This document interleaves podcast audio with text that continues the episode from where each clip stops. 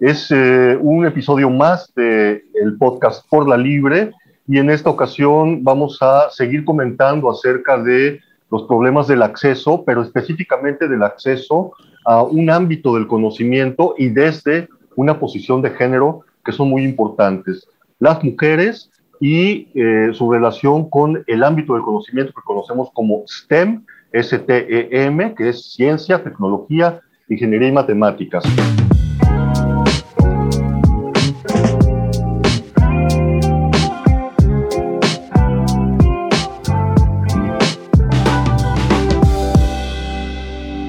Charlie? ¿Cómo estás? Muy buenos días, tardes, noches, sea la hora en la que nos estén escuchando. Tenemos un programa de lujo porque además tenemos como invitada a Laura Segura, Laura del movimiento STEM eh, México, una maravilla que nos hayan eh, abierto su agenda, un espacio, ¿no? En este gran movimiento relevante, acaban además de presentar un informe muy relevante para México, ya estaremos conversando de ello con Laura. Les presento a Laura, ella es psicóloga con más de 10 años de experiencia en la creación, operación y gestión de proyectos para organizaciones sin fines de lucro que trabajan con estrategias educativas, particularmente dirigidas a mujeres, discapacidades, emprendimiento y fomento de educación STEM. Cuenta con certificaciones en innovación y desarrollo de organizaciones sin fines de lucro, así como un diploma en atención integral a la discapacidad. El movimiento STEM ha participado en el fortalecimiento y consolidación de las estrategias institucionales, así como en la coordinación y operación de las investigaciones y colaboraciones de investigación que realiza la institución con diversos actores de la iniciativa privada, organismos empresariales, organizaciones de la sociedad civil, academia, eh, organismos no gubernamentales, nacionales e internacionales, y centros de investigación e instituciones educativas a nivel internacional. ¿Qué mega trabajo tienes, Laura, en Movimiento STEM? Seas muy, muy bienvenida y para empezar, platícanos qué es Movimiento STEM, cuáles son sus objetivos, un poco de su historia, para que nuestros escuchas estén en contexto. Muchas gracias. Muchas gracias a ti, Moni. Muchas gracias, Charlie, por tenerme eh, en esta ocasión con ustedes. Eh, pues bueno, les cuento brevemente sobre Movimiento STEM. Somos una asociación sin fines de lucro. Eh, nosotros nos dedicamos a transformar las mentes de las y los jugadores clave, impulsar la educación el talento STEM, los empleos del futuro y la innovación con visión social e incluyente.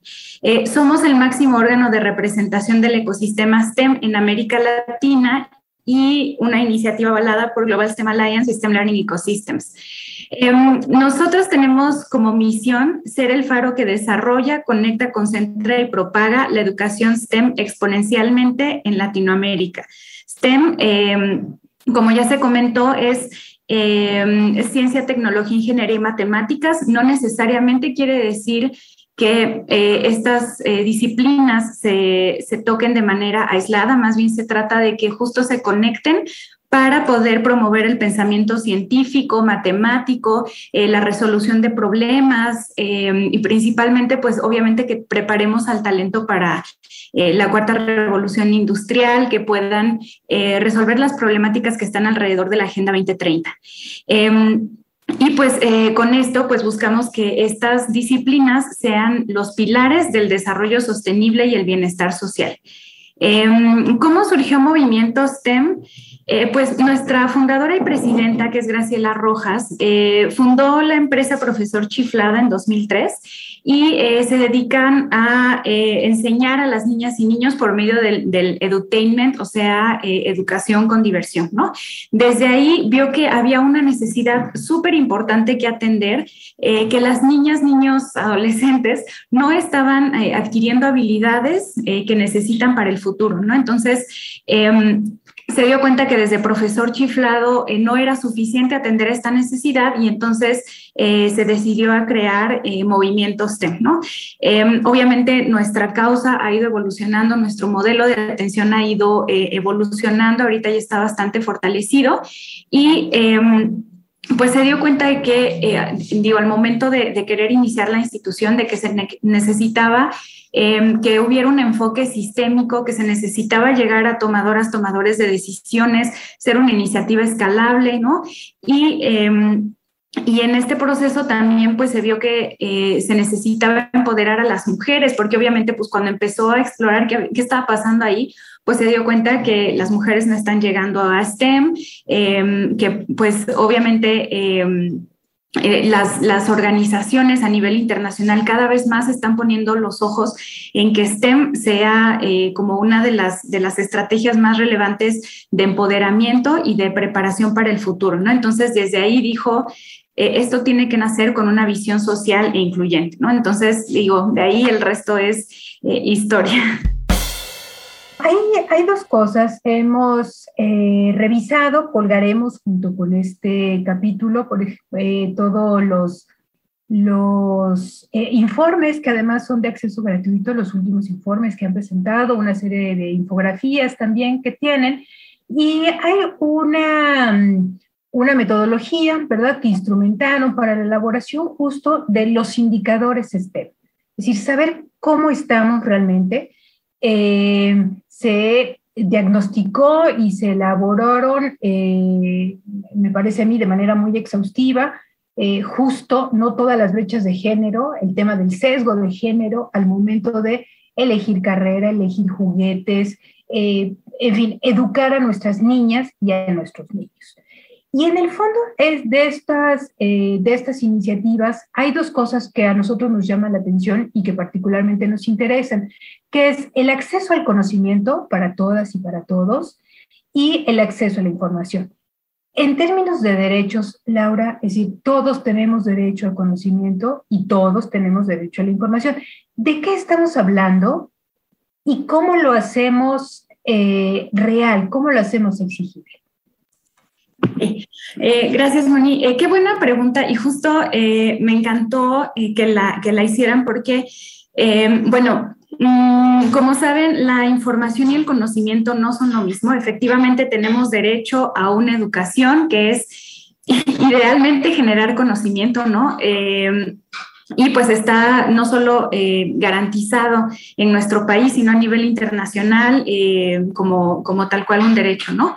Entonces, em, aquí hago la distinción entre información y conocimiento, ¿no? La información son los datos eh, que están organizados de una, de una forma que tenga sentido y sea relevante. Esto no quiere decir que con esta información nosotros vamos a poder tomar decisiones porque si tú ves el documento de indicadores STEM para México, em, tiene muchísima información, ¿no? Nos dice eh, cómo está nuestro país en cuanto a eh, cuatro dimensiones que son educación, habilidades, eh, contexto y, toda la parte de ocupación. Cuando nos ponemos a ver qué está sucediendo en cada uno de, de estos aspectos, puede ser que una persona que no conozca mucho sobre STEM, mucho sobre esto, diga, ah, es muy buena información, ¿no?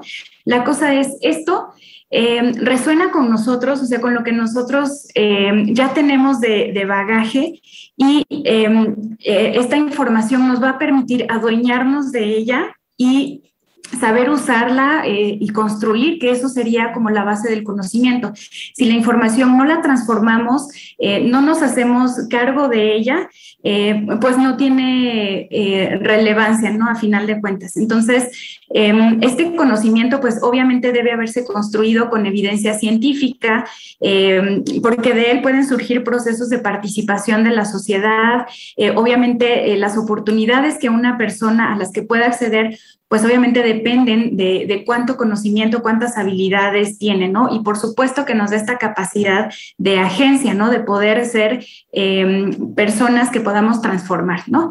Em, también el hecho de que esté construido con evidencia científica, pues se convierte en un fundamento para la creación de políticas públicas orientadas eh, al desarrollo sostenible, ¿no? acerca de hacerlos exigibles, pues definitivamente, em, y, bueno, desafortunadamente es muy difícil que una sola persona llegue a eh, hacer como una, eh, digamos, una gestión suficiente para eh, que se pueda garantizar este derecho al, eh, no solo a obtener información, sino a adquirir conocimientos, a generar, eh, digamos, nosotros mismos los conocimientos, ¿no?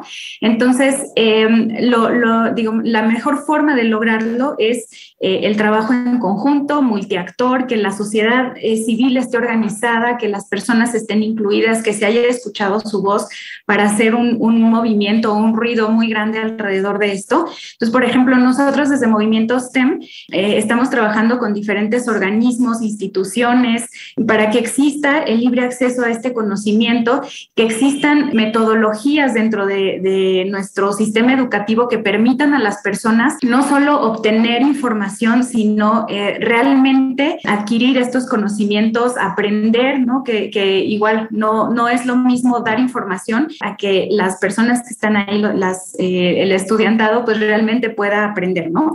Con esto, pues obviamente, el hecho de que se trabaje en conjunto, pues promueve que haya mayor participación de la sociedad y, y pues definitivamente usar este conocimiento como una herramienta de empoderamiento.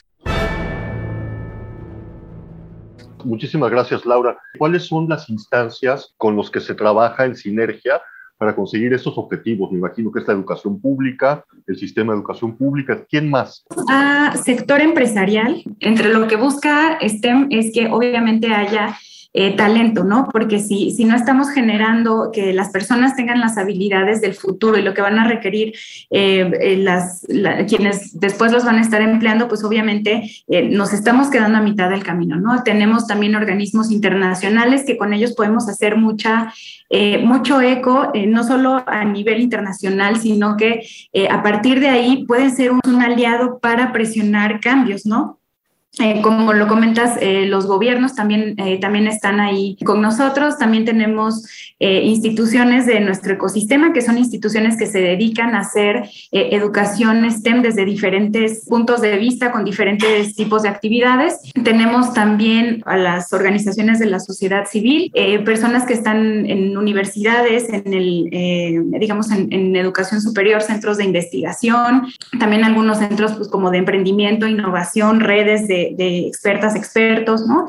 Porque necesitamos muchas miradas, ¿no? Todas las personas que están alrededor de, de STEM deben conocer esto, deben aportar, ¿no? Porque a final de cuentas, los documentos que ustedes pueden ver en nuestra página, no el de indicadores, sino otros dos que, eh, un azul clarito y un, morado, eh, están hechos eh, de manera colaborativa, ¿no? Con grupos de trabajo, nos sentamos a establecer prioridades, a partir de ahí, pues hicimos un, modelo tipo marco lógico para decir eh, este es nuestro objetivo, ¿no? Como, como nación, si quisiéramos impulsar esto, ¿no? Ciertos objetivos a, mediano plazo, a largo plazo, eh, y hacemos como todo un análisis de algunas acciones que se pueden realizar, pilares de acción eh, para esas acciones, o definimos una trayectoria, o sea, todo, todo este trabajo, y por supuesto que, que un, un análisis de cuáles son las problemáticas, ¿no? Al final, estos documentos cuentan con recomendaciones para quien quiera tomarlas, o sea, no solo son de, política pública, sino que eh, están hechos para que las personas que, lleguen al documento, eh, estén en el área que estén,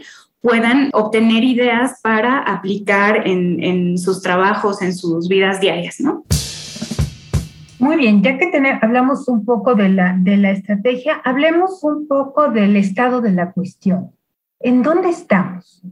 ¿En dónde están, en dónde están las niñas, en dónde están las mujeres? Vemos que son realmente todavía demasiados los retos que tenemos por delante. Si pudiéramos tener una ojeada, eh, algunas pinceladas del estado de la cuestión, ¿qué es lo que tendríamos que destacar? Nuestro país no está tan diferente en cuanto a acceso de mujeres a STEM eh, a cómo está el resto del mundo, ¿no? Eh, en todos los países, eh, obviamente unos más, unos menos, pero en promedios mundiales, Estamos en cerca de un 30% de mujeres contra 70% de hombres en la mayoría de los, de los momentos de trayectoria de STEM, ¿no? Esto no quiere decir que estemos bien, sin embargo, es, es un problema estructural, ¿no? Definitivamente. El, el, acceso de las mujeres a carreras STEM está a nivel mundial en un 30-35%. Eh, en México, eh, justo en el informe de de, indicadores STEM para México, estamos hablando de un 29.6%. Cuando nos vamos a analizar cómo están, por ejemplo, ya en, el área de investigación, estamos hablando de un 34%, ¿no? Entonces, por supuesto que estas cifras se han movido, pero, por ejemplo, estoy pensando en las gráficas del documento de indicadores STEM para México. Eh, digamos, hay una tendencia creciente hasta aproximadamente 2017 del número de personas que están en nivel técnico, em, técnico superior y, carreras STEM. Entonces se, movió en 2017, digamos, para arriba, hasta 2017 y 2018, que es la última... Em, el último dato que se tiene bajó esa, esa tendencia, ¿no? Pero la tendencia de mujeres se mantuvo muy pareja, en un 29, 20 y algo por ciento, ¿no? No se, no se movía mucho. Y eso era tanto para educación media superior a nivel técnico como en la educación superior, ¿no? Entonces, esto nos habla de que todavía tenemos que trabajar mucho en esto, ¿no? No hemos llegado a encontrar algunos comentarios que dicen, no, pero ¿por qué se hacen programas exclusivos para mujeres, ¿no? En estas, eh, en estas áreas de STEM, si eh, eso es discriminar al hombre. Es como, no, no, no se trata de eso, porque no estás discriminando eh, cuando estás tratando de llegar a una equidad, ¿no? Entonces, no existe la discriminación digamos, hacia arriba, ¿no? O sea, no la franja poblacional que ya tiene garantizado ese derecho de acceso, pues obviamente no necesita ningún apoyo porque ahí ya está, ¿no? Entonces, eh, pues definitivamente se requiere, sí, eh, hacer acciones a favor de quienes están en esta situación de desventaja, ¿no?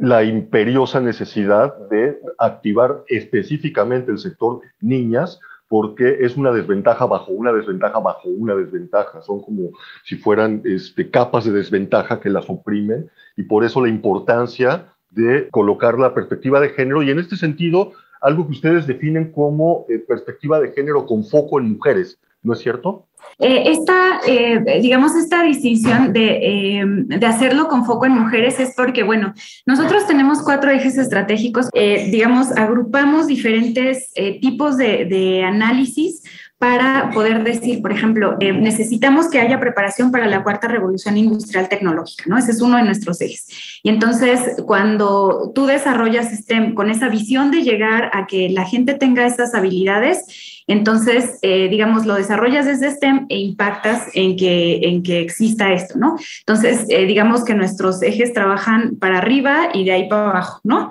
Lo conviertes en paraguas y de ahí, y de ahí jalas como diferentes tipos de decisiones y de acciones, ¿no?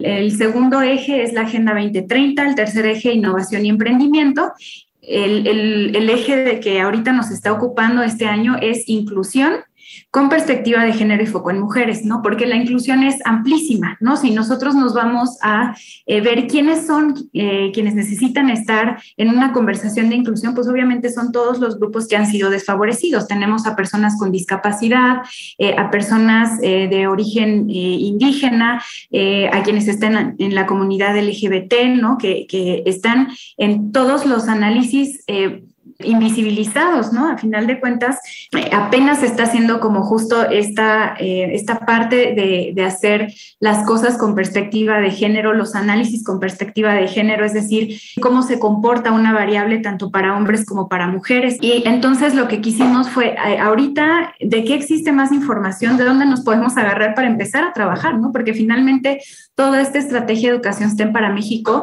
es, es algo que nosotros necesitamos, o sea, sí, eh, digamos, encontrar dónde están estas problemáticas, decir desde un, lugar paraguas qué está sucediendo, qué se necesita hacer, pero de ahí todo esto tiene que bajar, ¿no? Entonces, si nosotros eh, nos centramos en, en, buscar información y decir dónde no, está, dónde no está la información, entonces nos perdemos y ya no actuamos, ¿no? Entonces, es mejor eh, construir sobre lo que ya está y después ir al mismo tiempo construyendo lo que no está todavía, ¿no? Entonces, obviamente, en tanto en estos documentos, de, en el de inclusión con perspectiva de género como en el de indicadores STEM para México, se hace muy clara esa necesidad de contar con información desagregada de diferentes grupos poblacionales que actualmente no sabemos eh, dónde están, ¿no? ¿Qué está pasando con ellos? Nada más entre los indicadores, uno de ellos eh, que, surgía de la NUYES, nos decía más o menos digamos, cómo se distribuyen las personas que están en carrera, que están eh, egresadas y tituladas por carrera y eh, si estaban, si tenían una situación de discapacidad o si eran de origen indígena. digamos, es un indicador entre los cientos de indicadores que se, que se analizaron, ¿no? Entonces, es una situación súper grave, pero no nos quisimos quedar en decir vamos a analizar toda la inclusión porque entonces sería un documento muy disparejo porque no tendríamos mucha información. Entonces, eh, por eso se decidió que fuera con perspectiva de género y digamos en, general para que ese fuera eh, como claro que se iba a analizar de esa forma y foco en mujeres para que las acciones que se, que se pudieran eh, recomendar desde ahí, pues sí pudieran ser súper aplicables para, para mujeres, ¿no? Y eso es muy, muy útil, ¿no? Justo para la, para la toma de decisiones. Una, una cosa que llama también nuestra atención a partir de estos reportes es em, este tema que ya eh, hablaba yo antes, que es sobre el sesgo de género, ¿cierto? Que además se reproduce finalmente al interior de, de nuestros hogares, de nuestras familias en todo el país y no solo en México, ¿no? Este, sino, bueno, eh, por, toda, por toda América Latina y eh, más allá. ¿Qué, qué hacemos al respecto? ¿No? Sobre todo cuando además esto parece finalmente ser un espejo de lo que está sucediendo en las escuelas. ¿no? La mayor parte de, nuestros, de nuestras niñas, de nuestros niños, están en escuelas públicas. ¿No? Y en escuelas públicas que eh, no nada más hablamos de los grandes centros urbanos, donde evidentemente está concentrada la, la población infantil, sino, bueno, de pequeñas comunidades, de todos los sistemas CONAFE, de todos los sistemas telesecundarias, eh, etcétera. Es muy disparejo el piso, ¿cierto? Entonces, ¿cómo hacemos, no? O cuáles son, no sé, algunas de las posibilidades que ustedes han diagnosticado en términos de estos contextos familiares, que va a ser muy rudo, eh, ¿no? Eh, digamos, transformar en el corto tiempo. ¿Y qué hacemos también con un sistema educativo que eh, lo que hemos visto, a pesar de la pandemia y a pesar de decir que, bueno, tenemos ahora sí educación, educación a distancia, que, que es un, un, decir, ¿no? Mandar tareas por un teléfono celular, le llaman educación a distancia, pero finalmente una educación que eh, no puso nuevamente en el centro a las niñas y a los niños, sigue siendo jerárquica, ¿cierto? Sigue siendo vertical, a pesar del uso incluso de una tecnología que nos pudiera hacer horizontales la relación. ¿Qué hacemos entonces? Lau, yo sé que puede ser muy complicado, pero sí me gustaría un poco que nos comentaras cómo lo ven ustedes, ¿no? De la familia a la escuela y viceversa. Algo, algo bien importante es la diferencia entre educación a distancia y educación en línea, ¿no? Eh, si estamos hablando de oportunidades de acceso, estamos hablando de que la mayoría de la población no va a tener acceso a Internet y entonces eh, va a tener que lograr su aprendizaje a través de educación a distancia. ¿Esto qué significa? Que de todos modos van a necesitar algún aparato, algún medio de que les llegue la información, ¿no? Entonces es tanto puede ser el teléfono que les manden las cosas, que para eso necesitarían datos también, pero está la televisión, está el radio, las radios comunitarias que también, digamos, se pusieron en este papel de, órale, le entramos a, todo esto, ¿no? Y eh, digamos que, que, así se, se busca llegar a, a, toda la población, ¿no? No me voy a meter a más porque es un debate que está todavía súper caliente y necesitará estarlo más, aunque ya estemos en, esta, en estas etapas de, de regresar a la, a la normalidad o a la presencialidad, ¿no? Porque a final de cuentas, el que regresen eh, las niñas, los niños a la escuela no quiere decir que vayan a poder generar sus aprendizajes, ni que vayan a poder, eh, por ejemplo, eh, ya muchos estudiantes se tuvieron que salir porque a raíz de la pandemia tenían que generar recursos para su familia, ¿no? O ya no tenían recursos, por ejemplo, para tomar un medio de transporte y llegar a la escuela. Entonces, esto es gravísimo y no es un problema que vayamos a resolver ahorita, ni a raíz de la pandemia, porque se necesita un cambio totalmente estructural, ¿no? Y viene no nada más desde, este, sí, pon una escuela acá, ¿no? Es como, o sea, que hay alrededor de esa escuela? Porque también, eh, por ejemplo, nosotros desde, desde Movimientos TEM promovemos eh, un, marco instruccional que se llama, bueno, marco instruccional STEM, y que se trata de, que las metodologías que se, utilicen dentro del aula o dentro de del espacio de, educación eh, sean metodologías activas que permitan que, quien está al frente de la, del aula sea, eh, digamos, alguien que se siente o se, se, ponga enfrente de la clase y, les lea o les explique las cosas, ¿no? Sino que las chicas, los chicos generen su propio conocimiento. Entonces, eh, este, esta metodología está basada en, digamos, tiene eh, bases de design thinking, de diseño de ingeniería, también de, de, indagación, ¿no? De método científico. Entonces, se trata de crear soluciones buscando una eh, una, problemática alrededor de la Agenda 2030 que sea cercana a la comunidad y a partir de ahí em, eh, investigar qué hay alrededor de esta, eh, de esta problemática, buscar cuáles podrían ser unas posibles formas de, solucionarla, hacer una, un prototipo de esa solución que se genere, probarla, todo esto, ¿no? Entonces, es, todo esto se tiene que hacer en equipos incluyentes, se tiene que hacer eh, con seriedad la parte de ciencia, de matemáticas que hay alrededor. Deberíamos llegar a una, esta solución se pueda presentar como en un formato de emprendedor, como en un, eh, en un elevator pitch. Y definitivamente uno de los eh, digamos, de los componentes podría ser la tecnología. Sin embargo, aquí no estamos hablando de grandes tecnologías, sino simplemente de contar con materiales desde lo más sencillo para eh, poder generar estos prototipos. Estamos eh, todavía sumidos en, modelos que, que, ya no, o sea, ya no nos permiten avanzar dentro de la educación, ¿no? Porque los cambios que hay actualmente son velocísimos, ¿no? Y nosotros estamos con una educación que genera cambios muy lentamente, ¿no? Entonces, eh, una, una de las oportunidades que existen es justamente cambiar la metodología de trabajo dentro del aula para eh, cambiar esta mentalidad. La educación STEM busca que justamente con toda esta parte de, cómo se presenta, cómo, cómo se tiene que trabajar alrededor de, este, em, digamos, de este equipo de, trabajo, hace muy fácil que se pueda integrar toda la comunidad. Em, ahora, las familias ahorita han sido eh, un actor súper, súper, súper relevante para la educación y ha sido una oportunidad para que se involucren en la educación. Sin embargo, por ejemplo, pensando en las diferentes dinámicas, o sea, cada, cada casa tiene una dinámica diferente, ¿no? Cada, cada hogar. Entonces, em, por ejemplo, podría ser que haya padres de familia que hayan tenido que aumentar su carga de trabajo para eh, asegurar que van a tener el sustento de una familia y eh, entonces eh, tengan que desatender un poco que está alrededor de la, de, la educación de sus hijas o de sus hijos. Ahorita la mujer es quien menos gana, sueldos de hombres contra sueldos de mujeres, es quien está menos eh, integrada al mundo del trabajo, ¿no? Eh, igual a nivel internacional, mismo, eh, misma tendencia.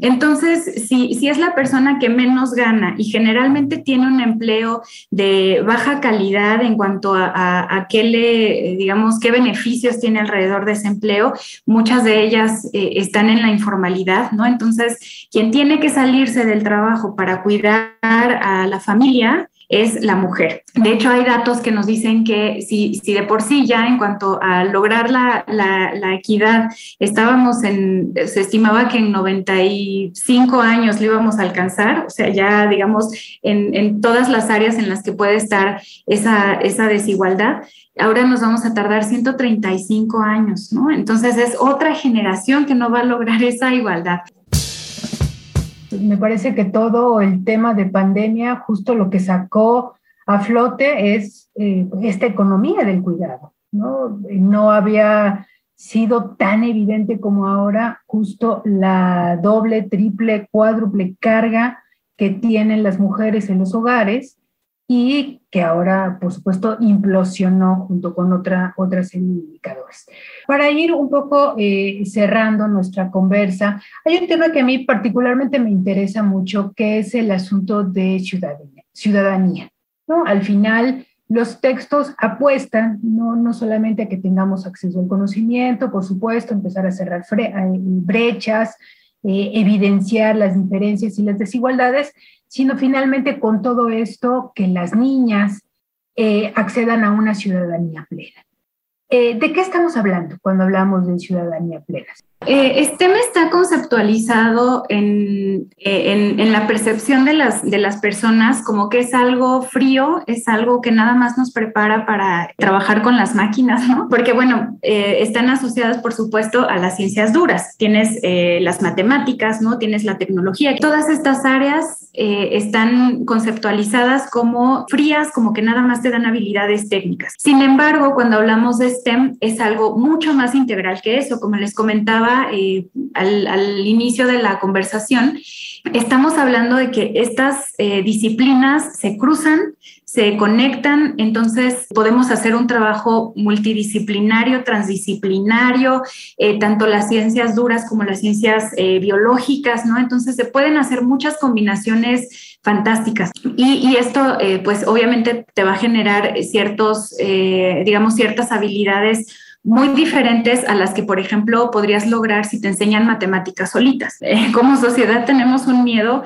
terrible a las matemáticas, ¿no? 40% de la, de la población elige su carrera porque no tiene matemáticas o cree que no tiene matemáticas, pero de todos modos le va a tocar. Cuando nosotros hablamos de eh, que estas materias se deben de cruzar y a partir de ellas solucionar problemas y todo, nosotros tenemos una serie de competencias que son las consideradas STEM. Nosotros usamos un marco eh, de competencias competencias de Global STEM Alliance. Entonces son pensamiento crítico, solución de problemas, comunicación, creatividad eh, y nada más eh, dos que están relacionadas, digamos, a lo técnico o medianamente tecnológico, porque en realidad es más bien aportar la, la lógica que está detrás de esas habilidades técnicas, que son alfabetización de datos y alfabetización digital y ciencias computacionales. Como ven, la mayoría de estas eh, competencias son transversales, ¿no? Entonces, si, si tú desarrollas un pensamiento crítico, no nada más lo puedes usar para resolver un problema, eh, digamos, de la ciencia, ¿no? Sino que también lo puedes eh, usar para crear soluciones alrededor de, diferentes áreas de la vida, ¿no? Por ejemplo, toda esta parte del, del acceso a la información del que hablábamos al principio, una cosa es que tengas la información enfrente y otra cosa es que uses tu pensamiento crítico para decir, me sirve, no me sirve, es información realmente valiosa o no lo es, la fuente es confiable, no lo es, ¿no? Entonces, toda esta educación en el uso de la información tiene mucho que ver con el pensamiento crítico, ¿no? También, eh, una vez que, entiendas esa información, cómo la comunicas, si es que quieres... Eh, eh, digamos, interactuar a través de ella con otras personas. Si quieres presentar, por ejemplo, esta, esta solución que creaste con tu equipo de trabajo STEM, eh, necesitas esas habilidades de comunicación. Entonces, son transversales. Ahora, en cuanto a la ciudadanía, nosotros aquí eh, tenemos un, un, término que, digamos, existe la, la, el término en general, el de ciudadanía plena, y, por ejemplo, hay, hay algunas eh, o sea, en algunas definiciones pues nos remite a que hay una participación democrática, ¿no? En los procesos de, eh, digamos, nacionales, ¿no? Eh, digo, eso está muy bien, pero eso no nos dice, o sea, plena significa el, ser humano completo, ¿no? ¿Cómo, ¿Cómo tú te relacionas con eh, las personas que están a tu alrededor. Eh, obviamente nosotros como derecho la, tendríamos garantizada, al menos, eh, digamos, esta parte de, la ciudadanía en, en, general, ¿no? pero cuando hablamos de ciudadanía plena es ser competentes y contribuir en la configuración de un mundo más pacífico, tolerante, seguro y sostenible, ¿no? Esto, digamos, nos habla de que necesitas tener estas habilidades para o sea, no es, no es habilidades de, sino habilidades para, ¿no? Eh, ¿Cómo vas a usar lo que ya sabes hacer, lo que, lo que puedes hacer para solucionar problemas, para relacionarte, para eh, manejarte con una ética, ¿no? Ser responsable de, de, lo que está sucediendo a tu alrededor y actuar al, al, respecto, ¿no? Tener este, este compromiso a generar la paz, eh, respeto a los derechos humanos, en fin, es mucho más allá de, de ser participativo. Y también esta parte de dejar de ser personas que, consuman y, más bien que, a través de, esta, de este sentido de responsabilidad nos volvamos personas creadoras y que transformemos nuestro entorno. Esto es súper importante y es también algo por lo que aboga este mucho. Esto pues lo vamos a lograr obviamente con que estas nuevas generaciones vayan obteniendo estas competencias para, para el mundo del trabajo del siglo XXI. Si nos regresamos a que uno de los ejes es la inclusión, pues cómo, cómo podemos hacer que todas las personas lleguen a esto, ¿no? Entonces, o sea, se necesita trabajar desde la desigualdad, toda esta parte que hablábamos de que es sistémica, de que no nada más eh, se da en México, ¿no? Sino que es alrededor del mundo. Hasta se podría oír como un poco utópico este concepto de ciudadanía plena, pero es algo que se tiene que construir, o sea, no, no hay de otra, ¿no? Estos documentos, libros, materiales, videos, estos casos, que se, no sé, ¿cuál es la riqueza hoy que tiene una persona eh, para, por curiosidad, acercarse a materiales y qué tanto libertad de acceso hay a ellos? Eh, es decir, tienen copyright, se tienen que comprar. Eh, entonces te pregunto por, por, la, por el acervo, si existe un acervo al que la gente puede acercarse y qué tan libremente se accede a él? Pues mira, los documentos que hemos generado desde Movimiento STEM eh, buscamos que sean eh, financiados por eh, diferentes empresas, instituciones que permitan que la información pueda ser de libre acceso, ¿no? Entonces, en nuestra página web www.movimientostem.org, diagonal publicaciones, es donde podemos encontrar toda esta información. Y digamos que en la parte de arriba hay ciertos documentos que hemos eh, publicado eh, de manera eh, individual, digamos, nosotros como institución y también en colaboración con otras instituciones. Y la parte de abajo tiene, digamos, el titulito de Estrategia Educación STEM para México. Y acá podemos encontrar el documento que se llama Visión de Éxito Intersectorial eh, cuatro ejes estratégicos, que es como la, base de toda esta, de toda esta estructura, y el, documento base para el que estamos trabajando este año, que es el de inclusión con perspectiva de género y foco en mujeres. Ya nada más como para chismear, ayer justo comentábamos la nueva estrategia del Lego, ¿no? Parte de los de quienes financian, creo, estuvieron por lo menos en la presentación de los documentos, es, es Lego, este intento de hacer juguetes eh, sin género o inclusivos, ¿cómo lo ves? Este problema de, que hubiera desigualdad de género en, las carreras y en las, eh, digamos, en el reconocimiento de las mujeres en estas áreas, no estaba tan marcado y, de hecho iba ascendiendo, ¿no? Sin embargo, en, los años 80, que surgieron las computadoras personales que tú te podías llevar a tu casa, eh, que toda la publicidad empezó a ser de niños que estaban en esas computadoras. Entonces, que de ahí se empezó a entender que este tipo de juguetes era para niños, ¿no? Entonces, eh, empezó a ver como este eh, digamos, este bajón en cuanto al interés de las niñas en, estas áreas, ¿no? Eh, algo bien importante acá, em, que yo creo que no hice suficiente énfasis, es eh, la parte del ecosistema STEM. Estas son instituciones que se dedican principalmente a la educación no formal y también la educación extraescolar y que hacen, por ejemplo, las clases de robótica, ¿no? O que hacen em, diferentes esfuerzos como, por ejemplo, plataformas educativas, eh, clases de código, ¿no? O sea, hay una gran variedad. Y eh, el, el, hecho de que exista toda esta diferente oferta para, para que no nada más nos vayamos como con el, híjole, pues si no le dan en la escuela eh, clases extra de matemáticas o no está comprendiendo los, los conceptos, bueno, pues también puedes hacer estas vinculaciones con otros tipos de contenidos. Entonces, yo creo que ya ha habido mucha, mucha conciencia, al menos en cuanto a nivel de análisis, por ejemplo, esta eh, este estudio que se hizo fue con la eh, Fundación Gina Davis, me parece, y ellos tienen mucho interés justo en eh, analizar cómo está representada la mujer en los diferentes medios. De hecho, tiene unos estudios increíbles, la verdad, muy padres y que justo nos muestran eh, que las mujeres no solo no estamos representadas en STEM, sino que los papeles que se nos da en todos estos eh, niveles, perdón, lugares de, de, visibilidad son papeles secundarios. entonces, el hecho de que ya haya este análisis muy consciente de qué está sucediendo alrededor de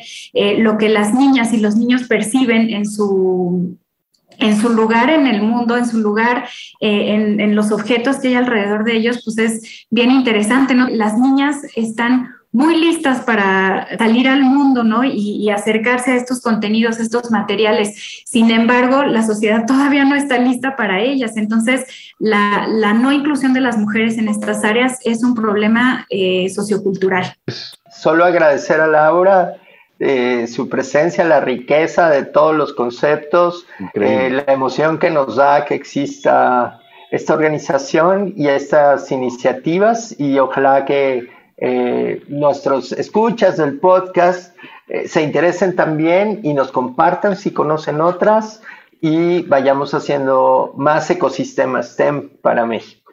Hay muchos temas que surgen a partir de esta conversación que vamos a tener que abordar más adelante con eh, las apreciaciones de ustedes como movimientos STEM, que pues es una maravilla. Esperamos que el podcast sirva, aunque sea un poquito, en difundir un poquito lo que ustedes están haciendo y, este, y vamos juntos, juntas, para adelante. Este, este es nuestro podcast, se llama Por la Libre. Recuerden, hay página de Facebook, hay cuenta de Instagram y en la plataforma de Anchor nos pueden dejar comentarios de voz que ansiamos muchísimo que lo hagan para que se incorporen quienes escuchan al habla y a estas conversaciones. Eh, a nombre de Charlie, de Mónica Valdés y agradeciendo nuevamente a Laura, les decimos que nos vemos, nos escuchamos, nos eh, ya pronto. Chao. Por la libre es Mónica Valdés, Carlos Maza, Alex Rubio. Nuestro ID musical, una producción de Mazas on the Beat.